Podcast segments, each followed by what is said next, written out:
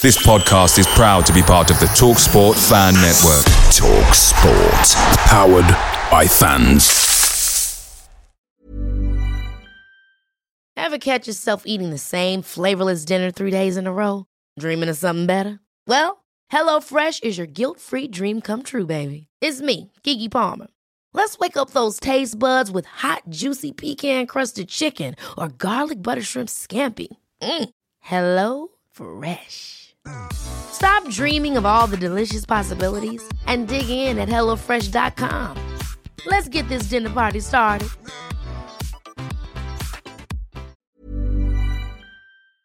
Hi, Ellis Pod fans, it's JR here. Bert's Babes, Hoddle's Heroes, even Di Canio's Dozens. We've had some iconic lineups in our history at Swindon, just like the legendary menu at McDonald's. Parkin or Austin, sweet curry or barbecue? Why not get a McNugget share box to enjoy the debates with your mates? And thanks to McDelivery, every drop off can be a home win. Order now on the McDonald's app and you can also get rewards points too. No one wants to drop points at home, and with tasty rewards to earn, you won't be missing out. Only via app at participating restaurants. 18 plus. Rewards registration required. Points only on menu items. Delivery fee and terms apply. See mcdonalds.com.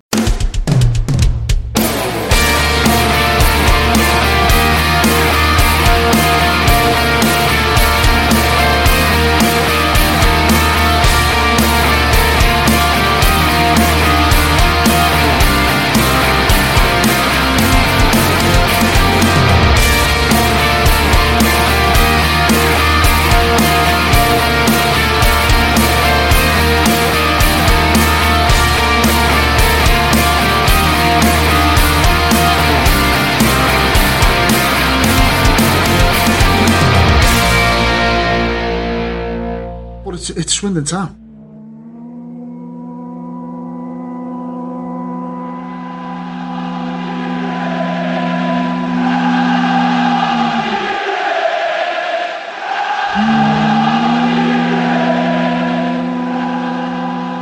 Hello, Joe. Hello, Rich. How are you? Yeah, a bit concerned about the amount of small talk we can do this week because there's just so much to talk about. I mean, yeah, I mean, it's quite a few things going on this week. I've been pretty non-stop the last few days. Expected to be a little bit busier on deadline day, but we move. And then I've, I think I've spent more time speaking to Jody Morris in the past two days than I've spent speaking to anyone else over that time period. So gives a flavour of what's been going on. And how have you found that experience so far? It's very good. He's a he's a good talker. He can talk for a while. The uh, the un- initial unveiling was 50 minutes. I don't think I ended up sending it to you in the end because like yeah, he's not going to bother trawling for any of that. Um, and then you know today was I think about 20 odd minutes. So I think we're anyone listening to BBC Wiltshire can expect some Di Canio type stuff in the next few weeks. you make me sound like a bitter divorcee because I didn't get my invite. I was I was going to ask you about that because you appear to be the only podcaster not in the building. I saw someone from the supporters club who does the Monday night panel, and obviously the Broadbent Lounge were, were there as well, getting their photo op. So you know, I was I was surprised you were.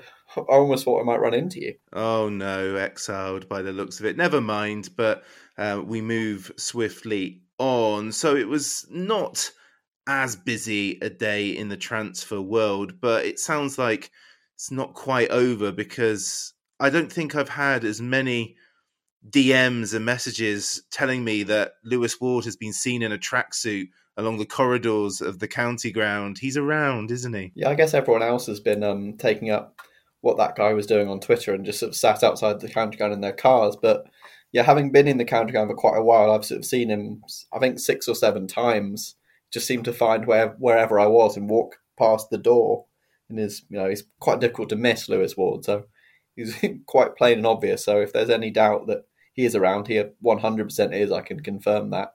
And uh, yeah. yeah. it was slight, slightly less business than I was expecting, but I thought I thought we did okay in the end. Yeah, um, no major complaints here. It's very much a wait and see how it pans out in some areas, but no, I'm, generally happy with the state of the squad. We saw Frazer Blake Tracy turn his loan move into a permanent, which opened up two spaces in the loan market for us. The one extra that we had, plus the gap left by Blake Tracy and Swindon filled both of them in. And Joe Tomlinson was the first one through the door. He had been rumoured with a return earlier in the month, and it went very very quiet, and then in he came. But he is injured, I believe, for the next couple of weeks. And the one that I don't think anybody got was Dylan Kadji, a young Bristol City player who's arrived on loan for the rest of the season too.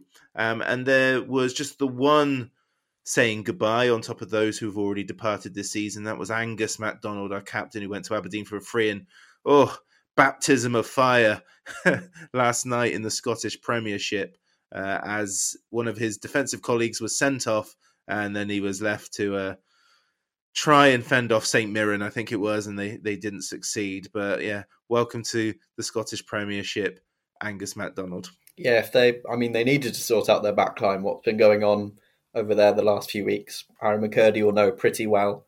And um, I don't know if getting a League Two centre back is necessarily the best way to go about it, but I, I guess needs must for them. Yeah, well, I'm sure we'll talk about the players coming in, and we'll certainly talk about Joe Tomlinson later in this episode because he was very enthusiastic as the player guest in this pod. But are there any rumours of any free transfers other than Lewis Ward drifting around the rumour mill? Uh, I don't think I've seen any others drifting around, but the sense I've got from speaking with Morris and Dean McKaylee is that I think they're still on the on the lookout at the moment to see it, what they can do because they they probably weren't 100% happy with where the squad ended up. I think um, I think Michaela even said that they they were trying to get one target that didn't go through. So I, I, think they are still looking to be active, and quite a few players ended up getting released right before the window. Lewis Ward being one. So there are a couple of guys out there to see. Uh, what they end up doing. Well, there is a free transfer deadline at some point, isn't there? Yeah, but I, I think it's quite late in the season, March or April or something. So we've got plenty of time to get anything done. Let's see what happens then. Okay, then so let's talk about Jody Morris. Um, what were your first impressions of him as an interviewee? I suppose. Yeah, I mean, I've been I've been very impressed so far. He speaks at length on topics, which from my perspective is very useful because there's no um, shopping and changing about to try and get fill up column inches. It's you can all very much do it off one question. We were saying after the initial press conference, before we'd spoken to him once, that um, Johnny, Andrew, and I were going to have to pick one question each just to keep them under about half an hour. These pre-match press conferences, so he's he's definitely in depth in his answers. Um, I think you know we, we can't take people at what they say as on the face of things like that in terms of what they're actually going to do, but. I've been very impressed with what he said so far. I've liked what he said in terms of the intensity and his demands of the players.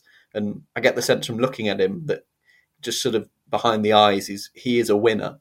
So I don't know how this will end up going, but I, I certainly get the feel from him that he's he's someone who will will will do everything he can to make sure Swindon are on the up. And what about Joe, the Swindon Town fan? How are you feeling about it? I think it's an interesting time. I'm I'm happy with the with the sort of greater emphasis on pressing. I think it's it there's there's the chance that this season goes a little bit the way of Wellens' first year, where they're trying to implement something midway through the season. It takes a bit longer than that, and maybe we end up missing out. I hope that doesn't happen, given the position we're in. But I think there's there's the chance that that does happen. But you know, I think this is a guy who clearly knows what he's doing, and if the players get on board with it, which you know, if we don't get the results, they might not do, given the sort of uh, standards and, and intensity that he's been talking about. Um, you know, then it, it does feel like we should do well and with the players that we have and what they've shown the last two games, um, that we could we could hopefully be be celebrating promotion maybe even sooner than the playoffs. Oh, that'd be nice, wouldn't it?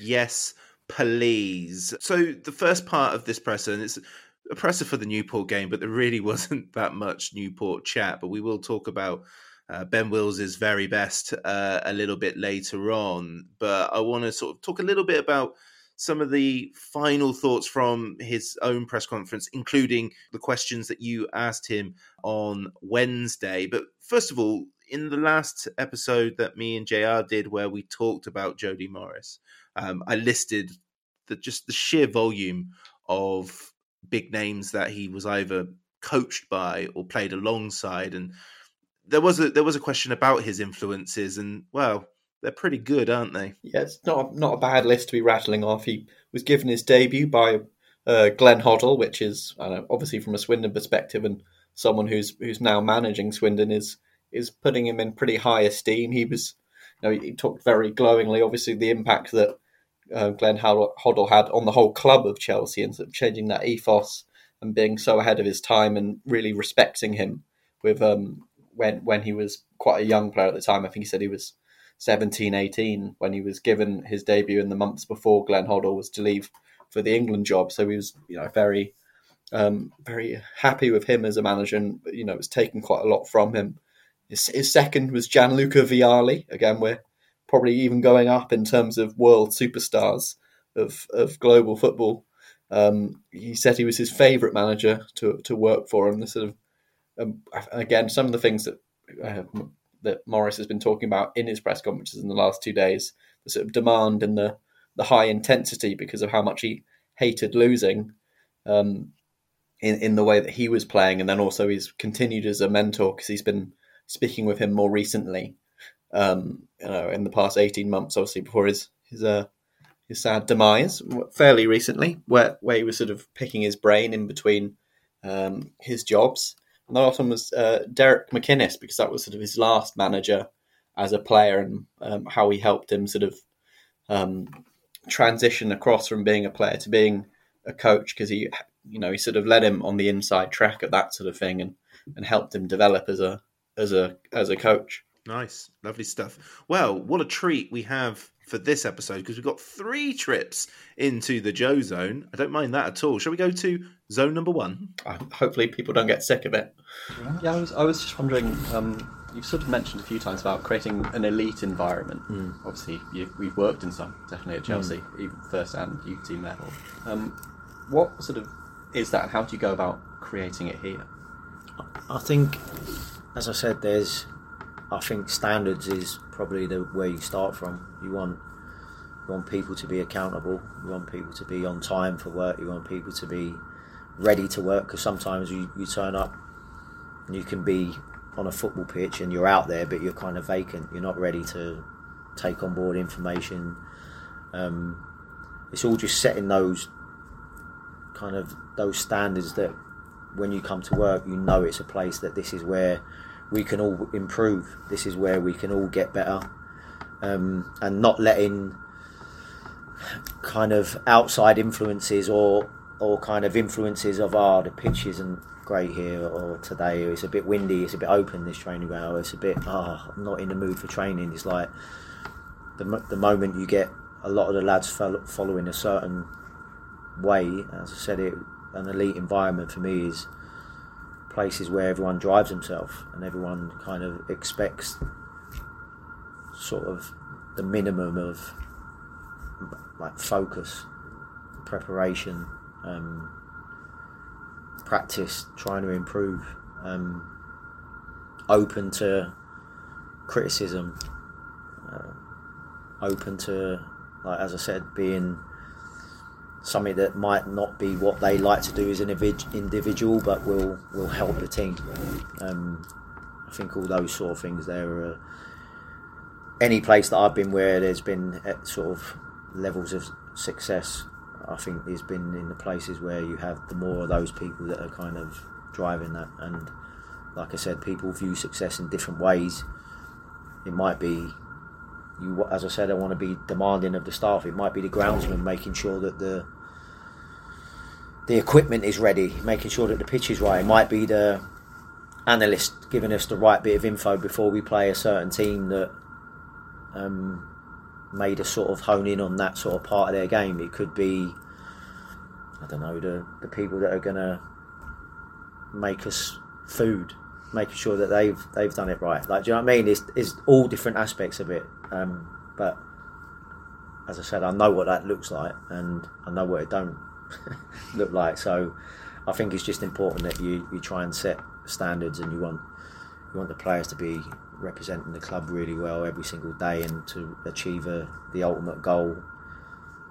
Doing and following that I believe is the quickest and most efficient way to get success. Yeah I'm sure you're a bit sick of this now so just one final question. Uh, you hear obviously when people are out working football they like Eddie Howe for example went and worked with Diego Simeone in between Newcastle and Bournemouth mm. um, have you done anything like that? Have you sort of looked to work in different? Yeah, ways? I mean, I, I, actually Eddie's one of the people I spoke to. So um, yeah, I, I listen. Ed, you only need to look at what Eddie's doing at, at Newcastle, but um, yeah, no, I have I have people in football that I would continuously sort of stay in touch with, and I, I there was a couple of times when I was going to go in and visit visit clubs, um, but um, certain things happened that, that, it didn't come off. But as I, I, went and I worked with Eddie Jones a bit at, at England Rugby. I wanted to see how they are. You have sort of separate coaching cells, if you like, where sometimes you might be on a WhatsApp group with quite a few people in different walks of life, and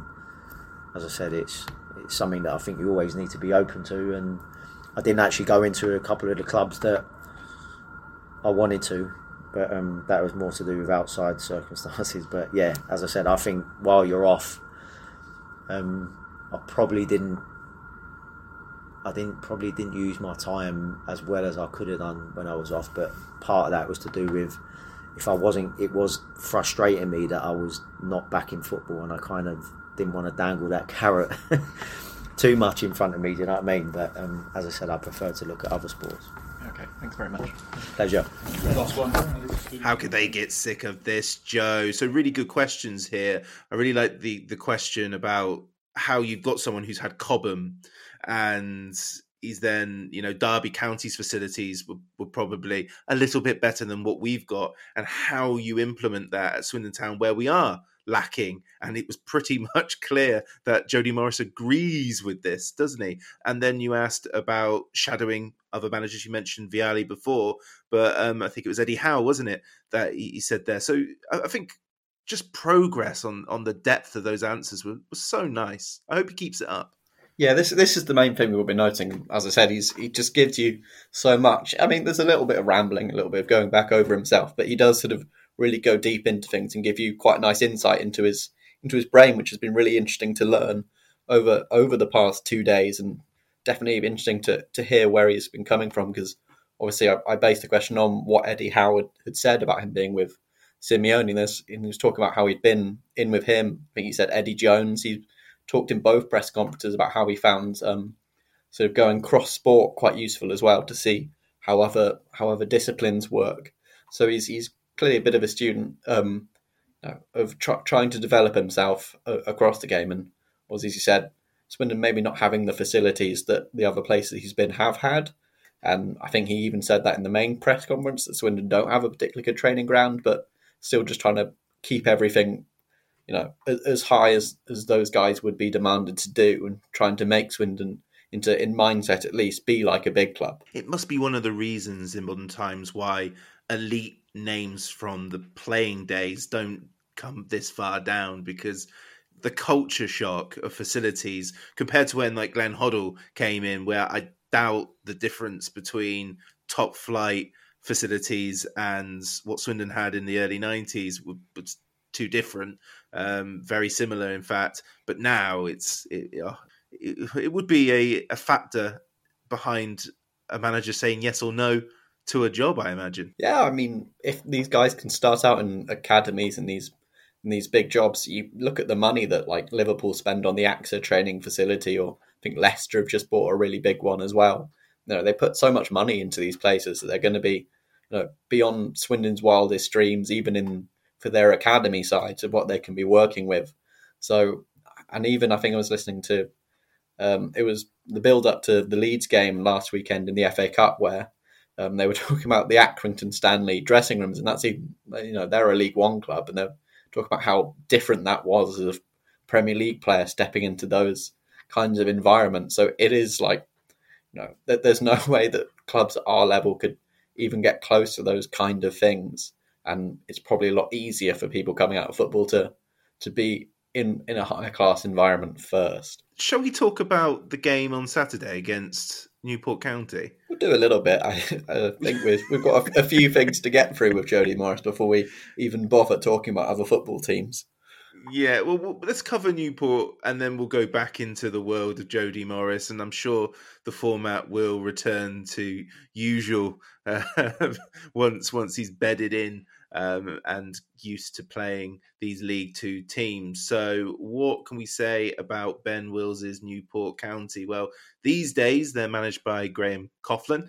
Uh, the keener Swindon Town historians will remember a brief loan spell he had with Swindon back in our days in the second tier. Oh, Joe, you missed a treat. Um, he played three times. They were all at home. We we lost 3 0 to Norwich, drew 0 0 with Southend, and then lost 4 0 to Ipswich. Still good news about the nil nil draw with Southend. Um, last time out, we destroyed Newport County 1 0 in October, courtesy of a Luke Jephcott goal. Their former head coach, manager, whatever, James Rowberry, uh, left shortly after that. I think he had one more game before.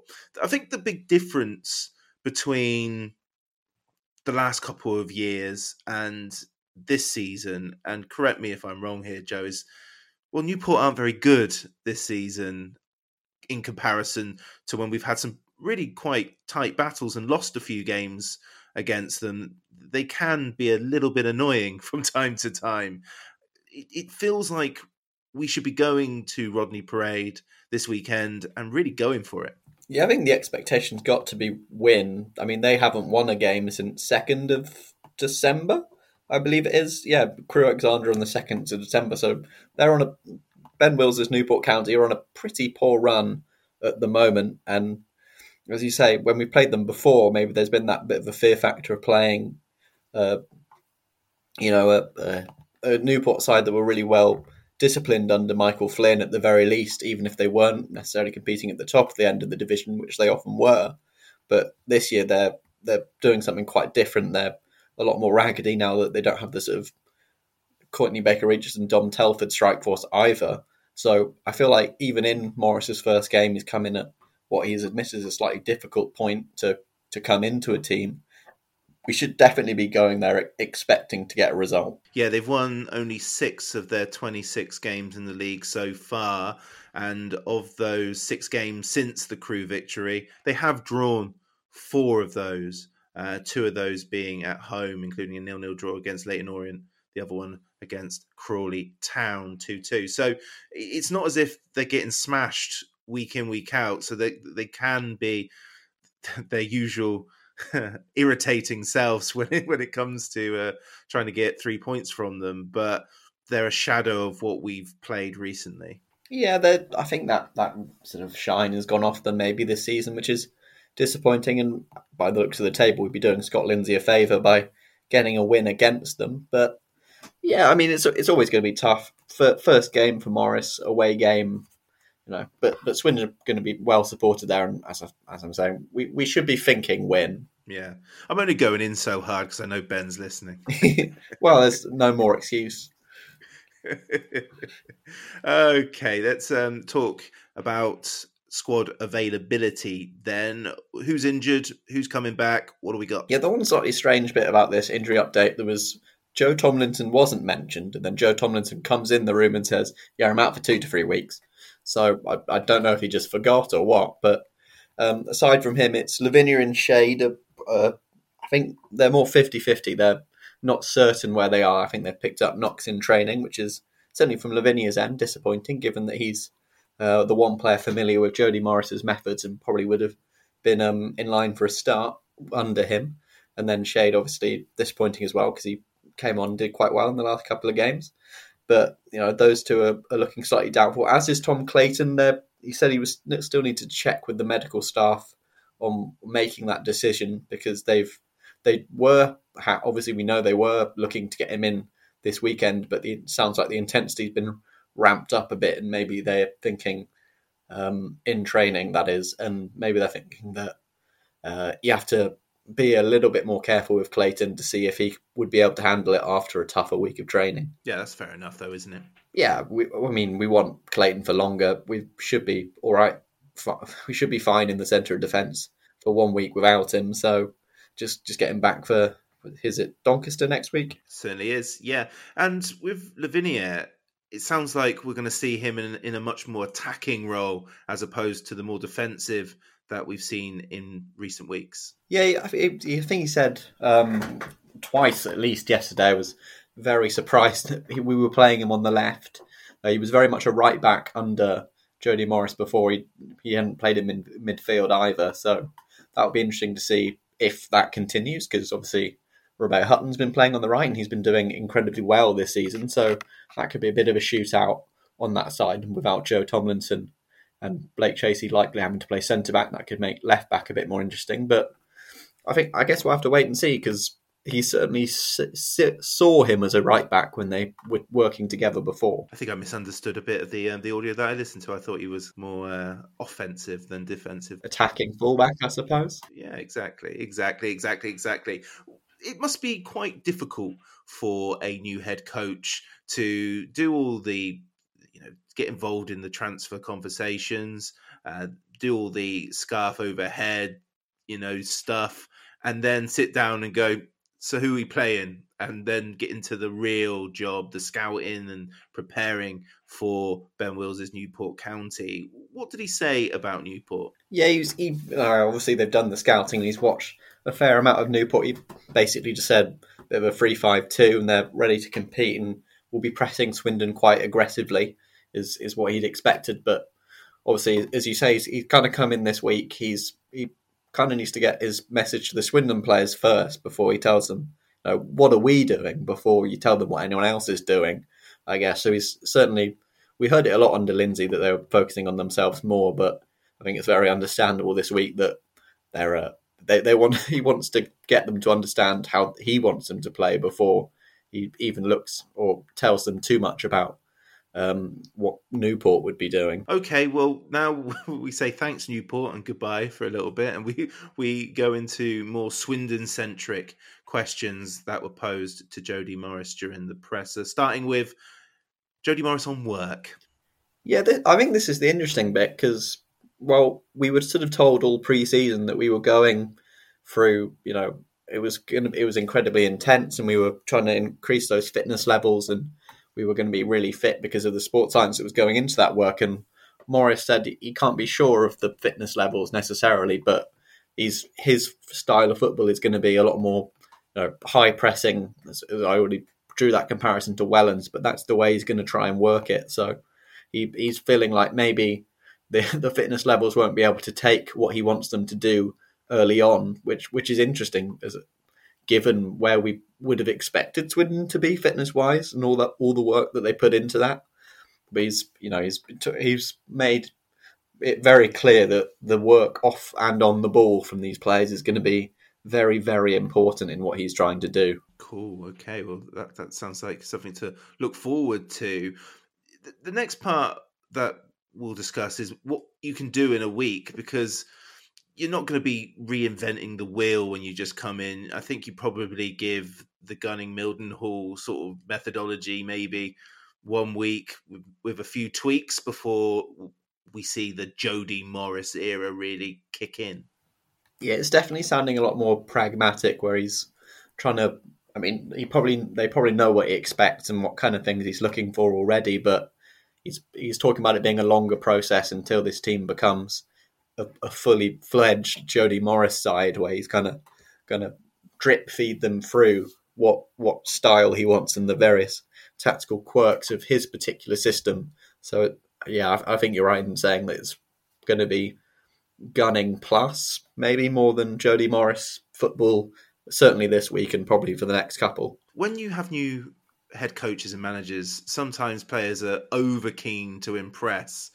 Um, and I hope we don't really see that on Saturday because that's where mistakes are made. And I hope they just get on with it and um, and business as usual, just a different person in the dugout. Yeah, but he, he was asked about this as well from from Johnny. So he was he was um, saying, you know, I, I, don't want. I'm again making it very clear. I don't want them to be running about like headless chickens and doing things for no reason. I want you to be, you know, I, I want you to be active and trying to impress me, but in the in the ways that I'm telling you to do it, not in not in some sort of oh look at me, boss, I'm running around, I'm doing it. Like no, make make the runs that we're telling you to do. Make be be do the fluidity stuff I I, I instructed you how to do, not just sort of Thomas Dossevi style headless chicken stuff. We hardly knew ye. and arguably we knew too much. you know, I'm not a football manager, I'm not a football coach, but when I played certain manager based computer games over the years, when I'm offered a job, the first thing I look at is that squad. Uh, what did Jody Morris say about about the Swindon Town squad that he's seen so far? Yeah, he was a lot more positive about it today than he was on Wednesday. I think is the way I would put it. He was sort of I think I don't know if he said this exactly, so it's it's not a direct quote, but he said something very similar to the squad's all right on on in, in his unveiling was which and I was sort of sat in the I guess it was more of an auditorium for that one than it is normally. Um, Yeah. Thinking, And then he was briefed afterwards. And yeah, I was like, should you, should you not say, yeah, it's a good squad. I think we've got a good base to work on. Was was that not where you should have gone with this, Jody? But um, no, he was a lot more positive today. Again, not necessarily about their technical skill or you know what they can offer him. I, I, in fact, I think it was even the, the specific question I asked during that initial press conference, like, you know, how good, how close do you think this squad is in, in line with what you want them to be doing longer term? And he sort of that was he was like, you know, they're okay. We'll we'll see if they can keep up with me, kind of thing. And then today was like, well, you know, they've I've I've, I've told them in training today that they're um that they've been um um their their application was praised very roundedly and what that they've been uh, uh, you know getting involved what he wanted to do and showing the effort he's not demanding in this elite environment that he was talking about uh, a lot on Wednesday. So you know his his point thought to the squad is they seem malleable. Okay, cool. Um, Jody Morris was asked about discipline. Uh, he obviously saw the game against Gillingham. You know, I, I say this phrase a lot. It feels like so long ago, but less than a week at time of recording. But it feels like an eternity ago. What do you say about discipline? Again, this is more to, to do with the um the please, don't run around for no reason stuff. Is stay, disciplined within the system, and you know he he wants everything to be done with a purpose and to, to do with what he's asking more than you know that desperate need to impress and maybe get a bit over eager and go into things. Thankfully for him, he won't have Saidou Khan at the weekend, so who might get a bit over eager in the tackles. I don't think there are too many others in the team that would do that. So um, he might might have a bit brief hiatus on having to see that too much. So yeah, it's it's just about it's all, it's all about please just stick to the plan. I, I won't be impressed if you run around and kick someone in the head. Yeah, I was I was a little worried at the start of the Gillingham game, not because of the goals that were that were just going in at the time, but Gillingham went to leave some leave some late tackles in. There were a few sort of lingering feet um, in the tackle, and then it died down a little bit, probably because they went three one up. But I think if if Swindon hadn't conceded those three goals, that could have been a, a very nasty game. And Jody Morris was asked about being nasty. Yeah, he wants his team to be nasty. You know, we he, he would have seen the the Millwall inspired Gillingham last week, and um, he's very. It's not nasty as in you know that kind of thing, not snapping people's ankles and stuff like that. It's more uh, being dif- yeah. being difficult to play against, and you know people not liking you because because you outwork them and you're you're doing all of these. You know you're you're pressing intelligently. You're you're winning tackles when they're there to be won not uh, not taking people out kind of nasty. It's more of a um, oh we don't like that guy kind of thing, more so than just outright fuggishness, which is slightly disappointing. but there are good and there are poor bookings. There are good and poor bookings. I think this is. I've been pretty sure that's a sort of um, you know more London version of something that Pep Guardiola might say. So you no, the kind of tactical foul type of stuff where yeah, we'll take a booking there. That's useful rather than you know, just just getting booked for kicking someone. Or I think I think he actually escaped a booking for it in the end. But when Saidou Khan kicked the ball straight at a Gillingham player during that game, th- those would be bad bookings. But uh, advantageous bookings on the field are, are fine. It sounds like they're they're going to be tripping a lot of people on counter attacks. You're neglecting the yellow card he got he got redded for. Yeah, I mean he he did a few in that game. I think it's fair to say. he really did. Um, final question before we re-enter the Joe zone: the clean slate. So I dare say this is about you know if there were any players that were out of favour uh, with Scott Lindsey, we're back to square one. I, I guess people like Ricky Aguiar uh, are, are key names in who will be over the moon that Jody Morris is in, so they can they can start again. Yeah, he's he's. It doesn't sound like he is necessarily giving a clean slate. More of a sort of packed um, conveyor belt where he's sort of. No, he oh, he's not going to pretend like he hasn't watched all of these guys play quite a lot. So he, he is coming in with preconceptions. You know, he he he, he knows who these guys are. He, he knows what they have done in the past, but he's sort of going to try and cycle that on a little bit and for, form his impressions from a base, but you know, finding out what was them, what was what they were being asked to do, and you know, if someone is performing a lot better in training under him, then not sort of being coloured too much by what he does already know about them. Yeah, I dare say there's some sort of handover with Gunning and, and Mildenhall about how everyone's been doing. Have we have we had any confirmation on, on the on the assistant front with Ed Brand at the game against Gillingham, but seems like we're still negotiating. Has he been seen on site? I've not seen Ed Brand obviously since the Gillingham game, but he, that question has been asked on multiple occasions already um, to Sandro and to uh, Jody Morris, and it's it's an, an EFL approval thing, I believe they were saying. So they have negotiated it. He is, I mean, they were openly talking about the guy, right? So you know that there's at least a pretty strong likelihood that he's coming in. So uh, I, I, think we, we definitely will be seeing Ed Brand sooner rather than later. Is just at what point the EFL, uh, I guess, allow us to take him from Chelsea. Yeah, it's quite an extraordinary situation, isn't it? Uh, does it normally take this long if if all parties have agreed and maybe some comp has been paid?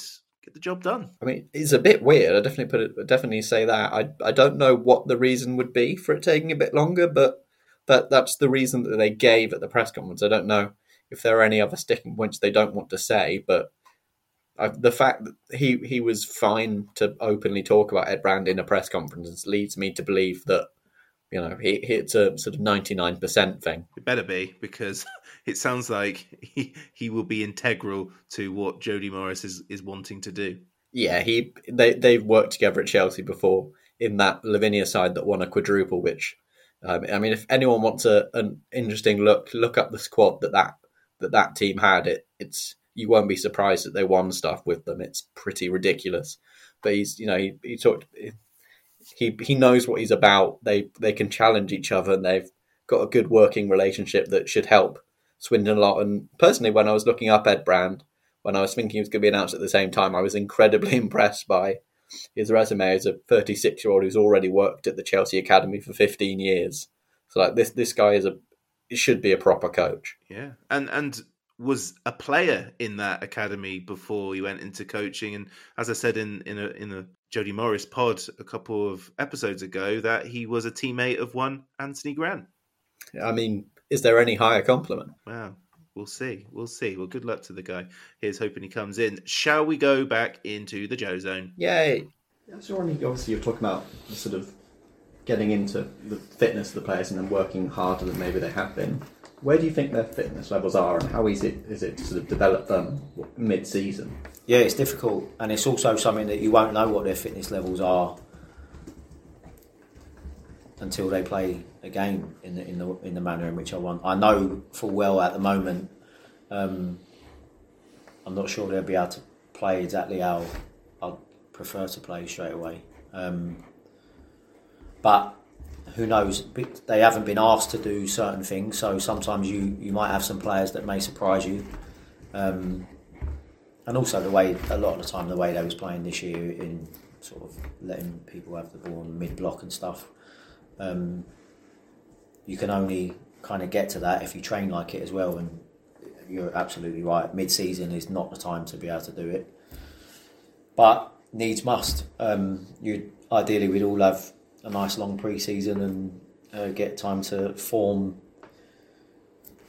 a team where ha- ready physically how you want them to play. But the most important thing for me is um, that they're kind of mentally showing that they're they're trying to do it and ready to do it, and tactically um, ready to do it. If it means that they're quite not quite there yet, and you have to taper it off and like it a little bit that we we most certainly will be doing because you can't have such a shock to the shock to the body with um, what you're asking of them, but at the same time, you, you've got to start somewhere. We can't wait till pre-season for me to try and get them to do exactly what I want. We've got to try and start making a little bit of progress in that area now.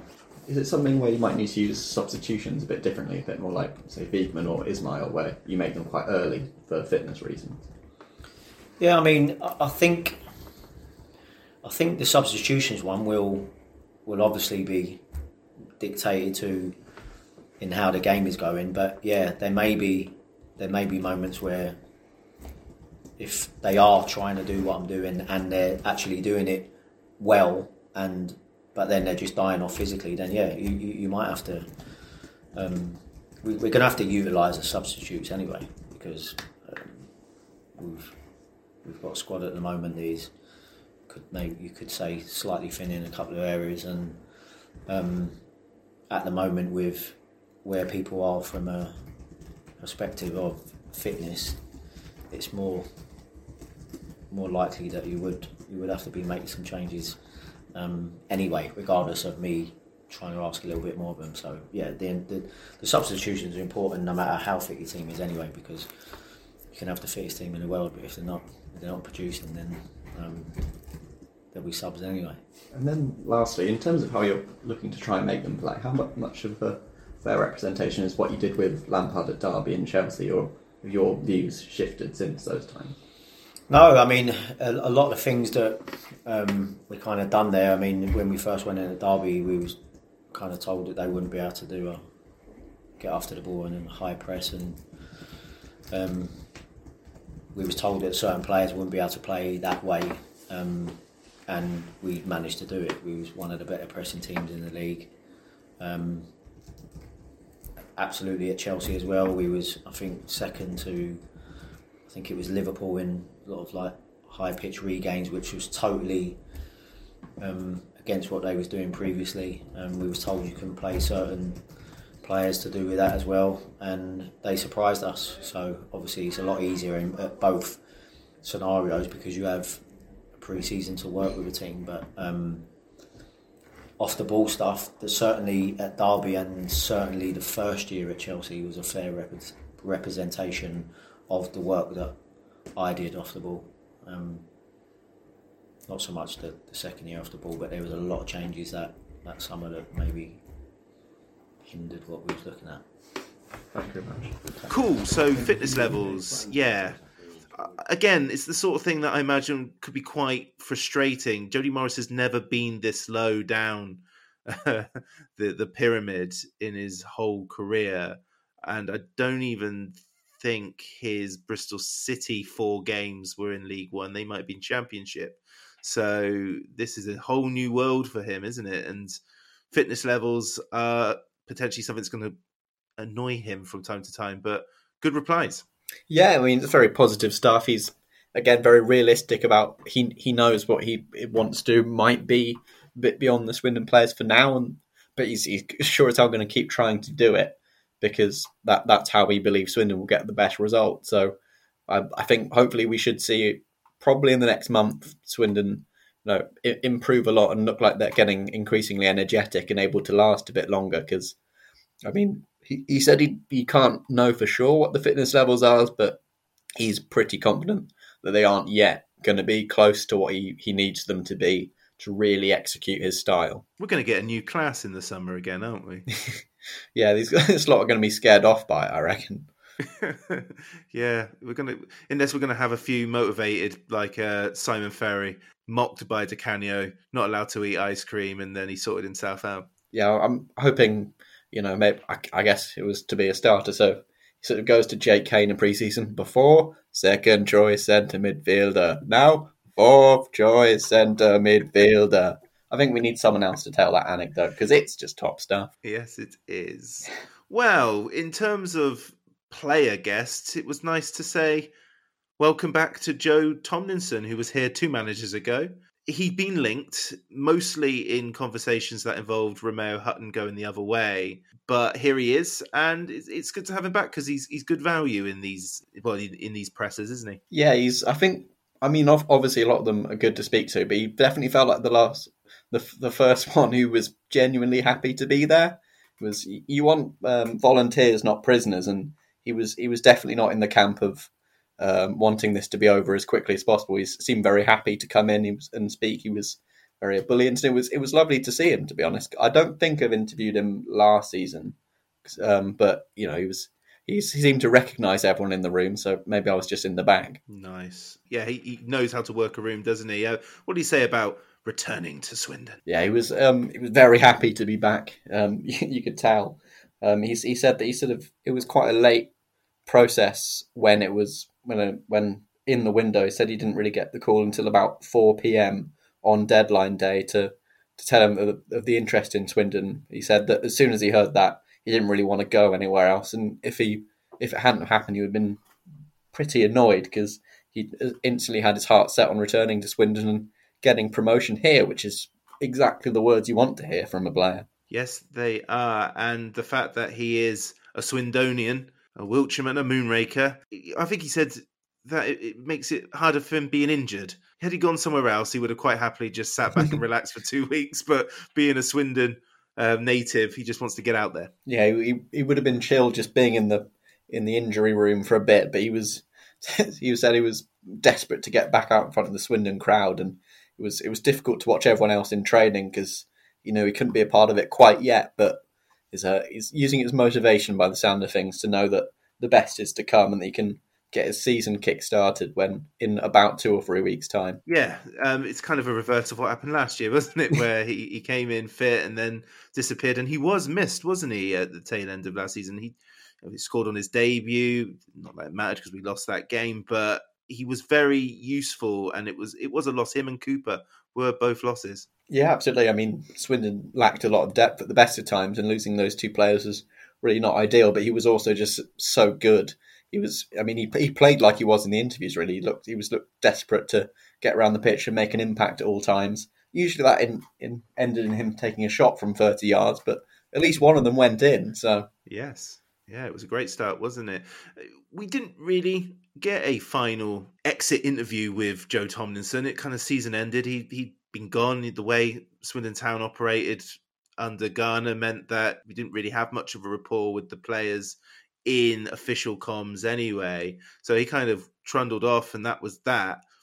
But he was asked about his season or his bit, his little spell before at Swindon, wasn't he? Yeah, it was. He tweeted about it earlier as well. He's definitely felt like unfinished business having because he got EFL Young Player of the Month. He was playing so well. Swindon were looking like they were uh, on course for promotion, and then he he gets that injury. It knocks his knocks him out for the season. He and and that that sort of ends things for him. And then Swindon end up not going, not getting promotion. So he, he definitely feels like there's there's more more to his Swindon story than he was able to write last year, and and promotion is one hundred percent part of that. Yeah, his fortunes haven't really changed this season. As far as his Peterborough campaign has gone, only two sub appearances in the league, and then two EFL Cup and two EFL Trophy games. So the barest of minimums, really. And then the two games in the league, he, he came on when they were 3 0 and 4 0 up resting players for the next game, no doubt. Not really a positive spin he could put on this season for him so far, personally, was there? No, I don't think there is a way you can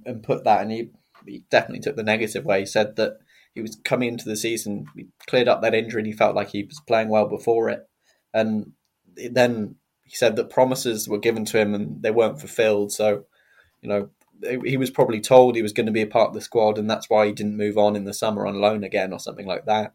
And then that didn't end up happening for him. So you know, he's he, he felt like it was a bit of a waste of a half a season for him, and to, to be he wanted to get out, and the fact that it's Swindon seems to be seems to be his um, his perfect scenario. There are incentives for him at Swindon because we we seem to have an option, and his Peterborough career is done, and he's looking for that new home. Yeah, he's he, he wants to he wants to settle somewhere at this point in his career, which I think is a little bit earlier than the other players who've come to Swindon in recent years and said they wanted to settle.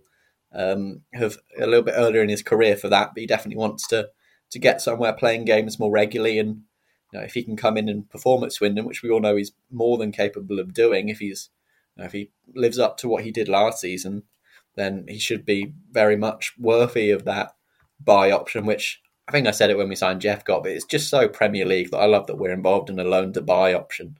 That's just that's just so cool. Um, Easily pleased. yeah, but it's it's just it just feels like you're in the big time, given how prominent loan to buys are these days as well. So yeah, yeah he, he you know he wants he wants to find that home, and he feels obviously given he's he's he's from round here, um, that he wants that to be Swindon.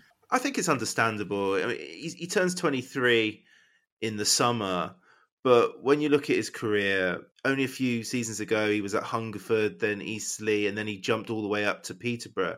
And Peterborough have a reputation of not hesitating to dip into non-league, but a fair few of those players do find themselves back in non-league a couple years later. So the stakes are quite high for Joe Tomlinson at the moment to impress um, and hopefully get that contract with Swindon or beyond because it's very easy to find yourself back in non-league. Yeah, he's, he's not the only one who knows about that. Obviously, Fra- that was a similar situation that Frazer Blake Tracy had.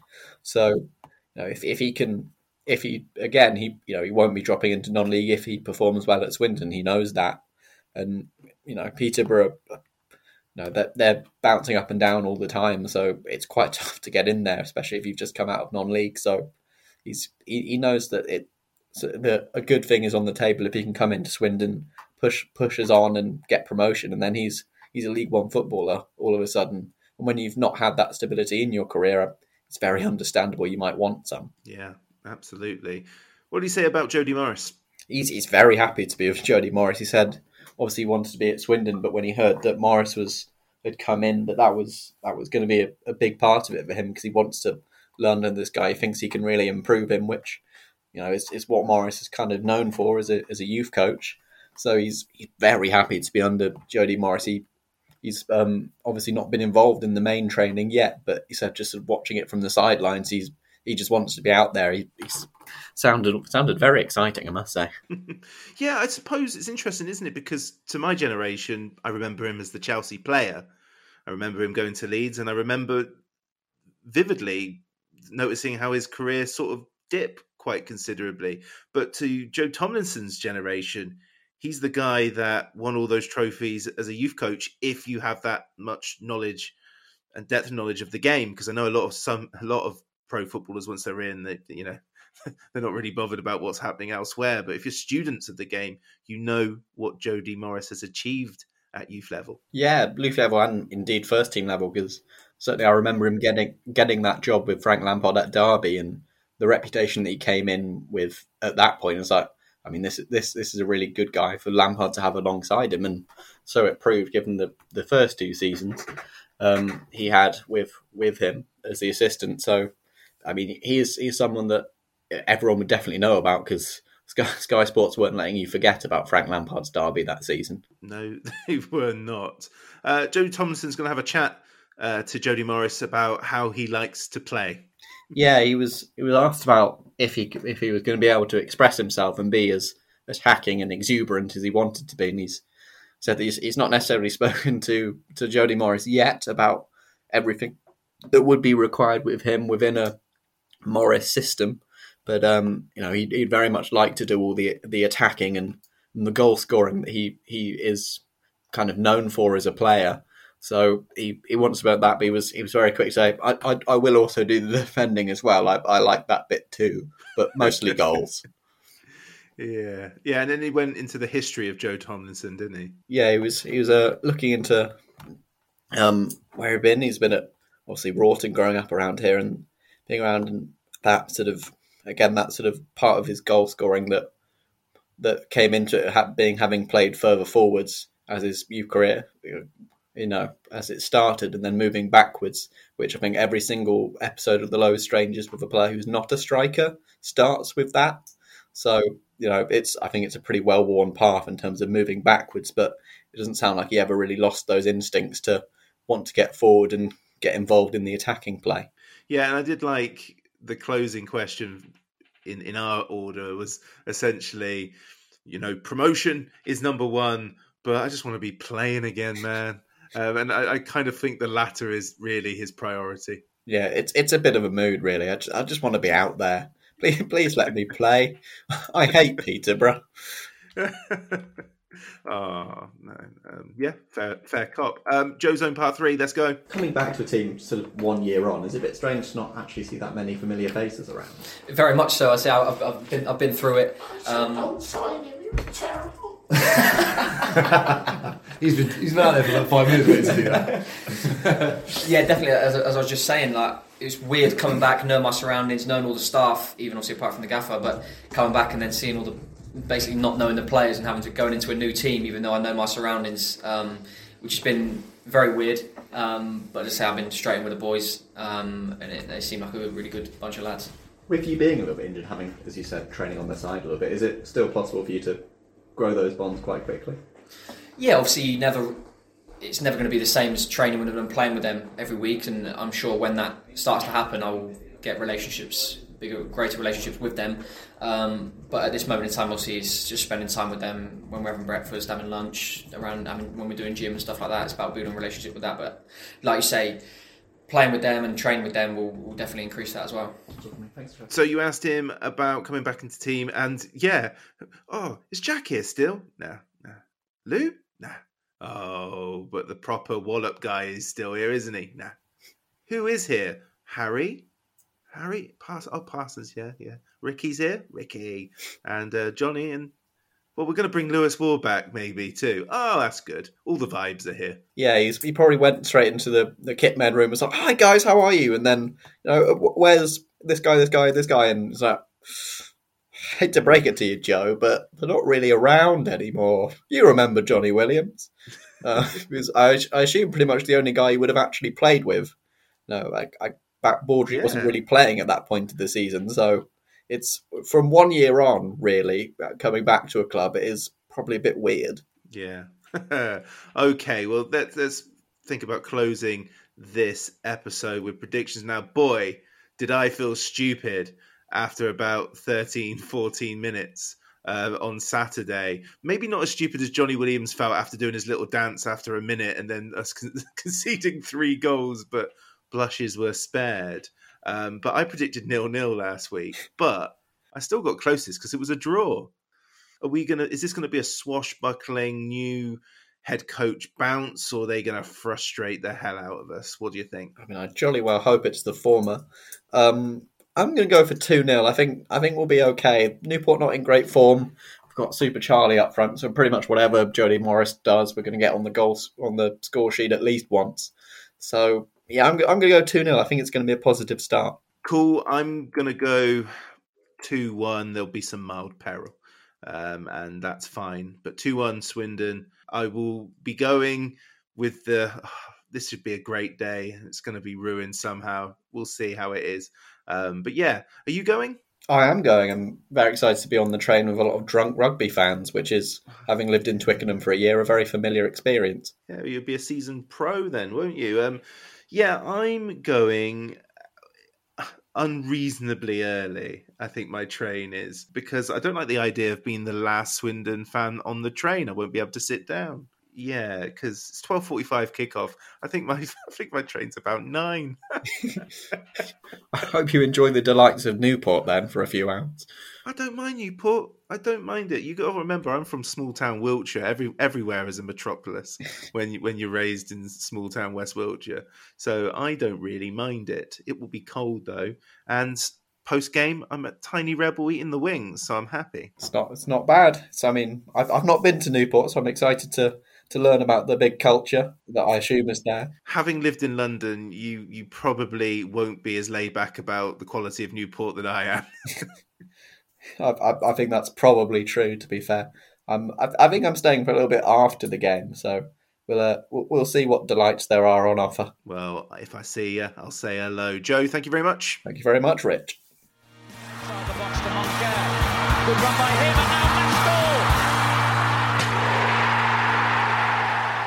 The Low Strangers is an independent podcast, and views given do not reflect those of Swindon Town Football Club. The intro music of The Presser is by the amazing Drag Me Down, influenced by the great Matthew Kilford, and the podcast artwork is by Matt in Singapore. What a guy. Thanks for listening. Come on, Swindon. Has a bubble? Hi, Ellis Pod fans, it's JR here. If Swindon players were McDonald's items, who would they be? We've had lots of Big Macs like the legendary Alan McLoughlin, Harry McKirdy, or even Steve McMahon. Perhaps you'd prefer to channel the power of McPlant like Darren Ward, or maybe five chicken selects, one to enjoy for each time Ben Gladwin joined. Yep, there's one spare, but there's still time. And you don't need super scouts or data solutions to get your hands on any of these. McDelivery through the McDonald's app brings them all to you at participating restaurants, 18 plus. Serving times, delivery fee, and terms apply. See McDonald's.com.